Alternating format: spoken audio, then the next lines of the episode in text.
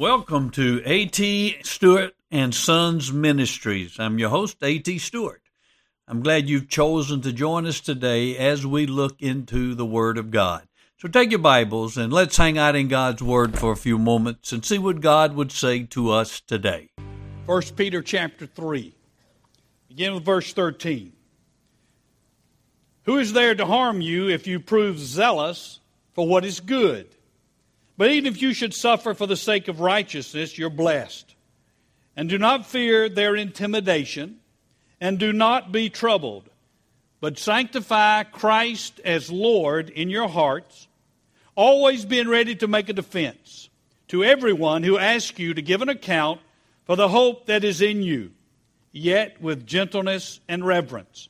And keep a good conscience, so that in the thing in which you're slandered, those who revile your good behavior in Christ will be put to shame.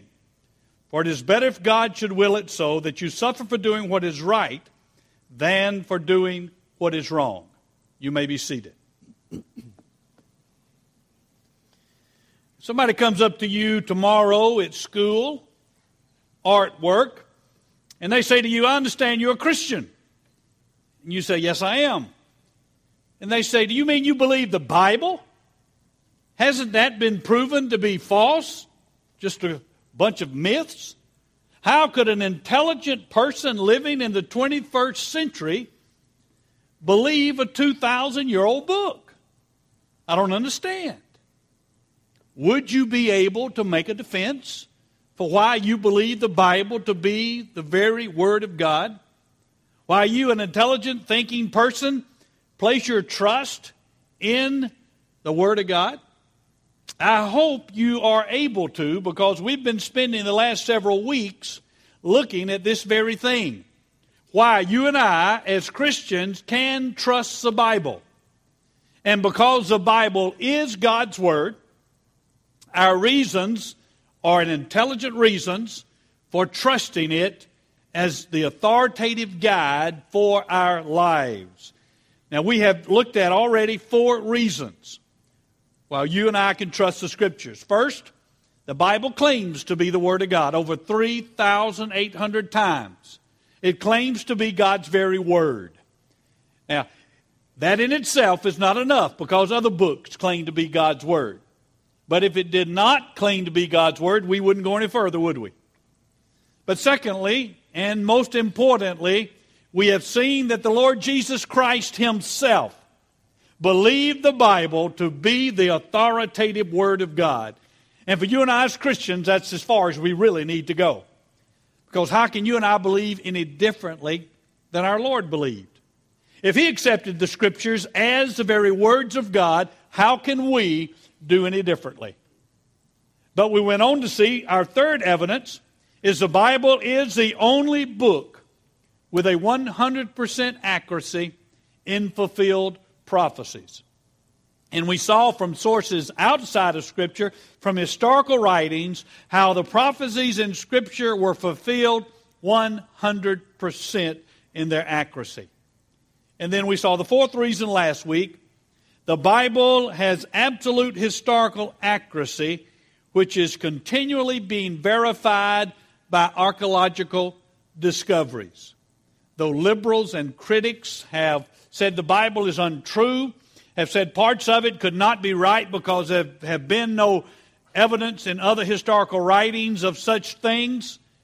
Archaeology has continued to make discoveries that have only verified what the Holy Scriptures have said all along. There has never been one archaeological discovery that has disproven one historical truth in the Scriptures. Today, we're going to look at six other reasons. So you can imagine we're going to move fairly quickly. So listen up and take good notes. Reason evidence number five the Bible has absolute scientific accuracy when it speaks on matters of science. There has been no factual scientific discovery that has contradicted the Bible. None. Science has not discovered one fact, one scientific fact, that has disproven the Scripture in any way. You say, well, what about evolution, preacher? Well, evolution is not a scientific fact. It is only an hypothesis and a theory. For something to be an historical fact, it must be observable and it must be repeatable. Evolution is neither one of those. We don't see evolution going on now. And so evolution is only an hypothesis. Now, science have made assumptions that contradict the Bible, but they have never verified, proven a fact that has contradicted the Scripture in any way. Now, I will be the first to admit that the Scripture is not a scientific textbook.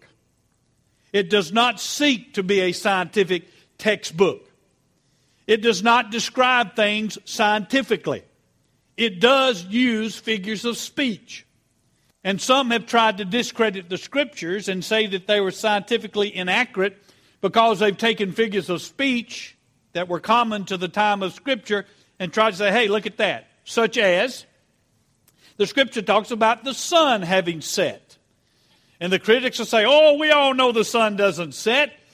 We all know that it's the earth that revolves and it only appears to set. See, the Scripture's wrong. Well, you might have been listening to the weather on Friday afternoon when Glenn Burns said the sun will set at 8:33 tonight.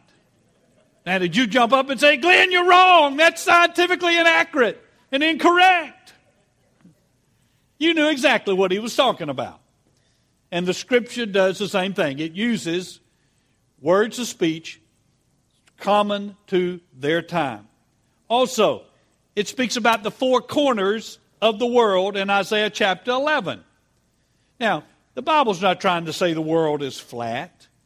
We use the same concept today when we want to talk about all over the world. We'll say it goes out to the four corners of the world. And so the Bible uses figures of speech, and they're not speaking scientifically. But when the Bible does speak to matters of science, it speaks with absolute accuracy. And I want to give you some examples. Now, these are only a few examples. You can find many more online if you'll simply Google scientific accuracy of the Bible. And you'll find many other examples. But for instance, over in Jeremiah chapter 33, verse 22, Jeremiah says, The host of heaven cannot be counted. And he's talking about the stars of heaven. And you and I today think, well, what's so great about that? We know that. Well, for centuries, men didn't know this. Before the invention of the telescope, Scientists believed that there were a very finite number of stars. For instance, the Greek scientist Hipparchus, back in 150 BC, said there were 820 stars. Ptolemy in 110 AD said there were 1,022 stars. Now, you and I know after the invention of the telescope, it has become very clear to us that there are over 100 billion stars just in our Milky Way galaxy. And our Milky Way galaxy is only one of an innumerable number of galaxies. And so you and I know that indeed science has shown that Jeremiah was accurate when he said that the stars of heaven cannot be counted. Another example comes from the life of a man named Matthew Maury. He lived in the 1800s, and he was a U.S. naval officer. And he became very ill, and as he was laying in bed, he was reading the scriptures. He was a committed Christian man. He read the scriptures a great deal. And he read in Psalm 8 where it talks about the path of the seas. And he thought to himself, path of the seas. If the Bible says that there are paths in the seas, then there must be. And so he set out and spent 17 years seeking to discover the paths in the seas. And because he was disabled, he was no longer able to go on the seas, and he was put in charge of the Naval Observatory in Washington, D.C. And he was also made superintendent of the Depot of Ocean Charts and Maps. And so he began to study the logs of old ships. And he began to study where they went from one place to another and what were the dates that they traveled and how long did it take them to get to those different places. And from that, he began to study the ocean currents and the winds. And he put drift bottles in the ocean. Now, these were bottles that were weighted so that they would be down below the surface and not be affected by the winds, but rather by the ocean currents. And he would put a message in these bottles that would instruct anyone who found them washed ashore to send him where they were found and the date that they were found. And so, from this information, he could tell how long it took that bottle to travel from point A to where it landed on the shore, point B, and what was the time frame of that travel. And from this, he was able to put together what is now known as the ocean charts. And navigation used this to help determine how ships can best travel. And back in the days when they went by sail rather than by steam and other methods, this was very important. And so he discovered that indeed there were paths in the sea, as God's word clearly said. And he wrote the first scientific book on oceanography, which was greatly acclaimed by science of his day. Next, the hydraulic cycle. Ecclesiastes talks about the rivers flowing into the ocean, and yet the ocean never fills up. And then again, the waters go into the rivers and they again flow back into the ocean. Now, for thousands of years, scientists had no clue about how rain was formed in the clouds and where the moisture came from. It's only been in recent times, relative recent times, that scientists have understood the science of hydraulics, which talks about the ocean waters being evaporated by the sun, forming clouds, the clouds being blown over the land, the clouds dropping their waters, going into the rivers, flowing into the ocean, then again evaporating up in the hydraulic cycle. But Ecclesiastes spoke about this thousands of years before scientists ever discovered it. Another example concerns Noah's Ark. The Korean Research Institute of Ships and Ocean Engineering, some architects, made a model of Noah's Ark going exactly by the dimensions given in the scriptures, and they reduced those dimensions but made an ark that was identical eh, model of the ark that Noah built according to the scriptural specifications. They put this ark in a wave tank and they discovered that it was almost impossible for it to capsize. They found that it would stand waves that were 90 feet high. Now, compare that to the reality that an average tsunami only has waves 30 feet high, and yet this vessel was able to stand waves 90 feet high. Another interesting thing is they took other flood stories from other cultures, such as the such as the Epic of Gilgamesh, the Babylonian epic, they took the dimensions of the boat that that gives, and it was a cube that was highly unstable and would not stay afloat even in the smallest waves. And so, again, when the Bible speaks to matters of science, it speaks with 100% accuracy. Evidence number six. The Bible has a miraculous unity in its diversity. If a book were written by one man at one time, we would expect it to be unified, wouldn't we? But there would be no diversity.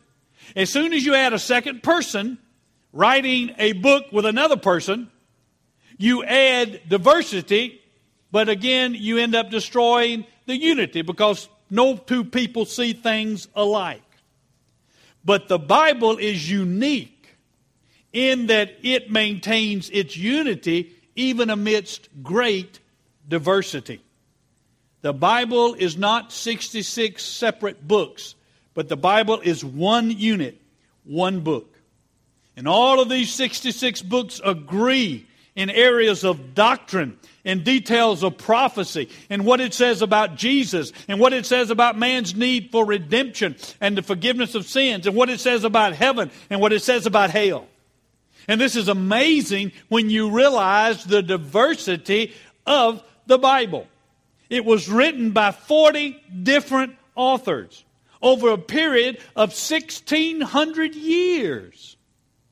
That's how long the different parts were written between in 1600 years from the time of Moses to the writing of John on the island of Patmos. We're talking about 1600 years. And yet it is perfect in its unity. Written in three languages Hebrew and Aramaic and Greek. Written on three different continents Asia, Africa, and Europe. The writers were from different walks of life. You have a doctor, you have a tax collector, you have fishermen, you have a, a king. All of these from different walks of life going in to write the words of Scripture over a 1600 year period, but yet they do not contradict each other in one single thing. The Bible is unique in its unity amidst such great diversity.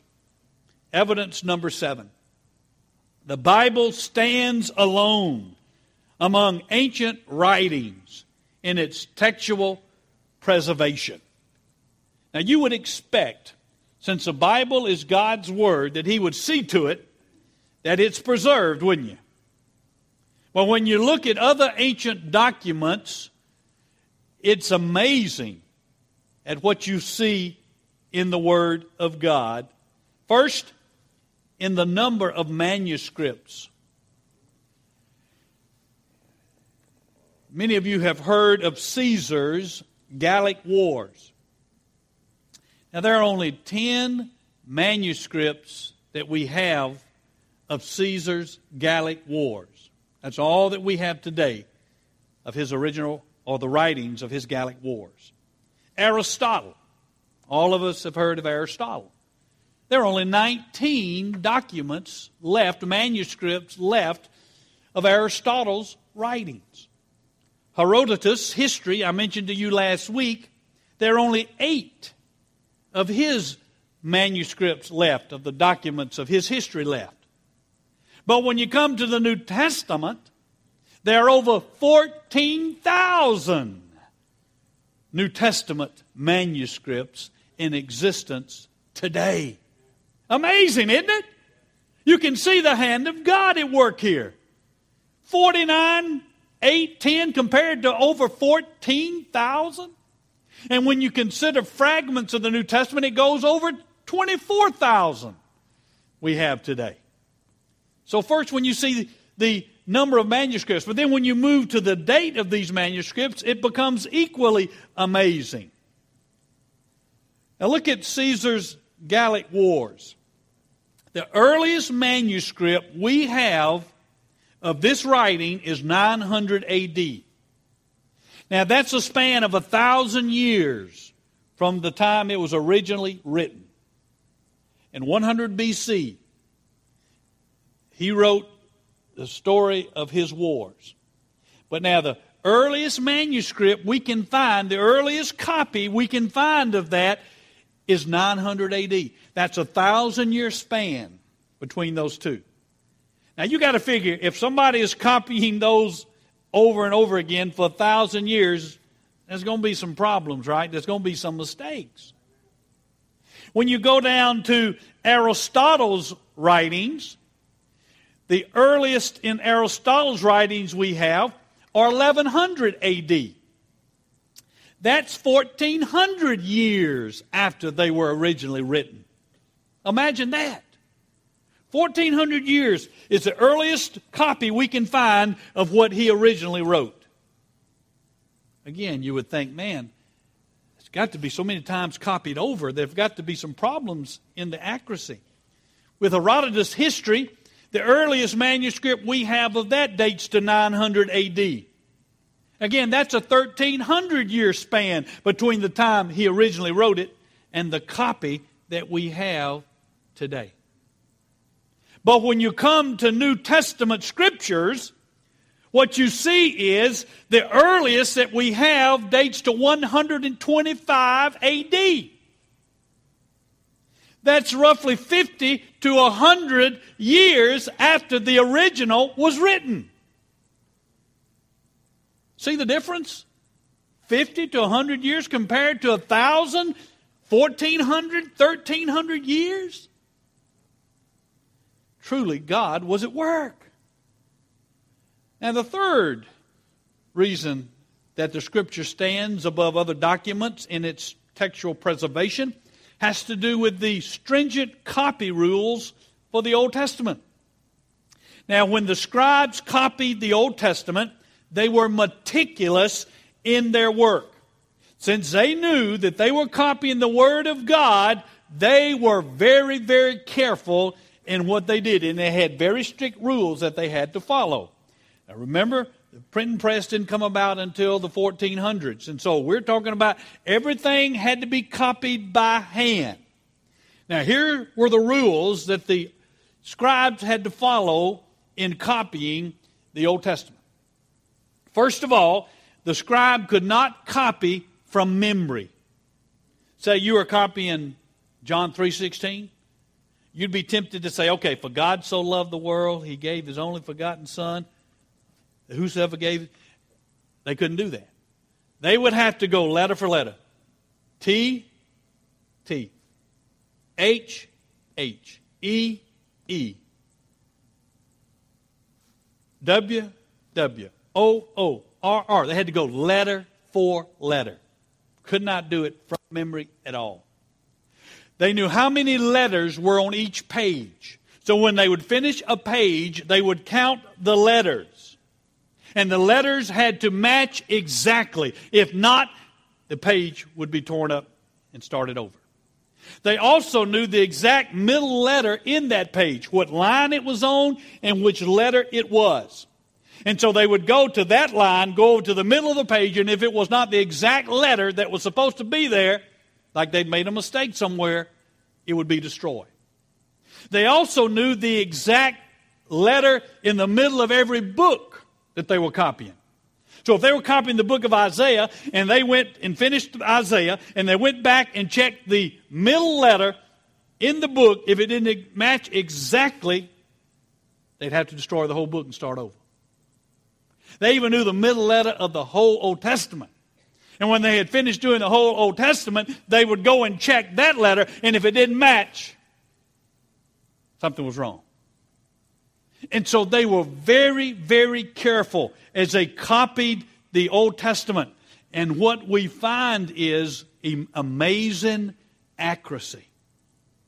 Now, the earliest manuscript that we had of the Old Testament dated back to 850 AD. It was the Masoretic text.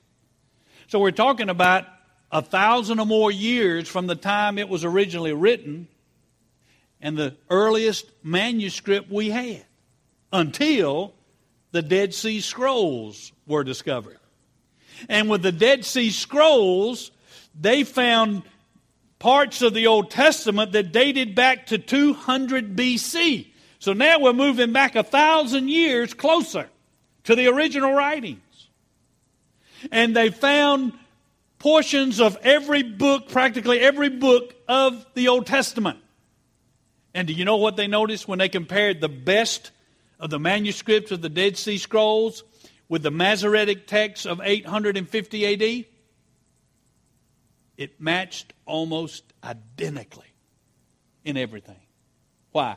Because those scribes followed such, such strenuous copy rules.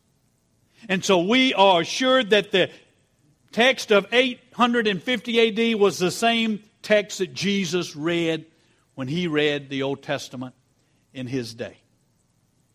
And so what we have is the preservation of the manuscripts of the Bible show that it is far greater and it is unique compared to other ancient documents. Evidence number eight the Bible is unique in its beneficial effects upon societies that accept its teachings. When a nation or a society follow the teachings of the Bible, they are greatly benefited. Just look at the societies today that are based upon the scriptures. Western civilization, the United States, uh, Great Britain. Look at those societies and how advanced we are. Look at the societies built upon the Quran Iraq, Iran, Afghanistan, Pakistan. Now, where would you rather live? In Iran or in the United States? Ladies, where'd you rather live? Where Islam rules or whether the scriptures was the basis for the society? India built upon Hinduism. Would you rather live in India or would you rather live here? Look at the difference. Minnie told us when she shared with us about Hinduism and, and how women are treated in Hinduism. Would you rather live here, ladies, or in India? And so the societies and countries that have taken the scriptures and used the scriptures as their basis for their society have free enterprise, they have freedom of worship, they have freedom of speech, justice for all, they take care of the helpless and the homeless. Now, America is getting away from those biblical principles, and we're seeing a difference, aren't we? But in our foundational principles, they were based upon the teachings of Scripture, and because of that, our society is the greatest in the world. Evidence number nine. The Bible has profound impact upon individuals who accept and practice its teachings. Read the biographies of Hudson Taylor missionary to China, of George Mueller, who managed an orphanage for thousands of children, of William Carey, of others. Notice how the scriptures impacted their lives. John Newton was a captain of a slave trade ship. And then the Lord God Almighty got a hold of him and saved him, and he came under the authority of scriptures and ended up turning his back upon such a abominable trade, and he wrote Amazing Grace. Individuals who practice the teachings of Scripture, who believe them and embrace them, benefited greatly in their lives. And then, evidence number 10 the advanced medical knowledge of Scripture. The knowledge of Scripture is in areas of medicine, thousands of years beyond its time that it was written. For instance, the laws of quarantine written over in Leviticus talks about if someone has an infectious disease, they should be separated from the camp. Their clothes would, would be burned. They would need to wash. If they showed themselves to the priest, he would have to wash himself and, and they would be separated. All of this was very unique. No other nation practiced quarantine except ancient Israel until modern times. In fact, in the 14th century, when the Black Plague killed millions across Europe, it was not until the church fathers in Vienna began to encourage the people to follow the laws of quarantine given in the scriptures that the Black Plague began to be abated. And they had such success in the city of Vienna that other cities also told their people to follow the quarantine laws of the Old Testament, and finally, the disease was eradicated. But thousands of years before modern medical science recognized the importance of quarantine, God's Word spoke about it. The first antiseptic, Numbers 19:18, talks about using hyssop. Well, it has found, been found that hyssop has a 50% antifungal and antiseptic qualities. God knew this when He instructed them in Numbers to use it. The sanitary practices of the Old Testament indeed are unique. For centuries, doctors would scoff at the idea that diseases could be caused by unseen organisms, unseen things. But then Louis Pasteur came up with his writing on the theory of germs. And he said there were microorganisms that carried germs and they were outside the body. This was a brand new discovery in the 1800s. And yet the scriptures taught in the Old Testament thousands of years earlier that when there is any infection or any, any wound that is oozing, that the person needs to wash in running water and the clothes needs to be washed or burned even. That when they just invaded a village, they would have washed the pots and utensils that they found. That a person who had leprosy, his garments were to be taken and burned. That when the priest, they were brought to the priest and the priest looked to see if they were clean, the priest had to wash himself with running water. Now, to you and I, that's common knowledge. To you and I, we can't imagine how people wouldn't understand that. But back before Louis Pasteur came up with his understanding, it was not uncommon for a doctor. In fact, they were seeing this high mortality rate on the obstetrics floor in this hospital. And what was happening is that the interns would go in the morning and they would do autopsies on the fatalities of the day before and then, having done those autopsies, they would go right in to deliver babies and examine these women and not dream of washing their hands. Now, you and I can't imagine such a thing. But see, they did not believe and know anything about germs. They thought all disease originated from within the body. But God instructed them to burn the clothes of those who had leprosy and other infectious diseases. Modern science has found that leprosy is caused by a bacteria that can live on cloth or dust for three weeks. And so God knew and instructed them how to deal with leprosy thousands of years before modern medical science ever discovered it. Indeed, we have solid reasons for believing the Bible to be the Word of God and placing our absolute confidence and trust in its writings.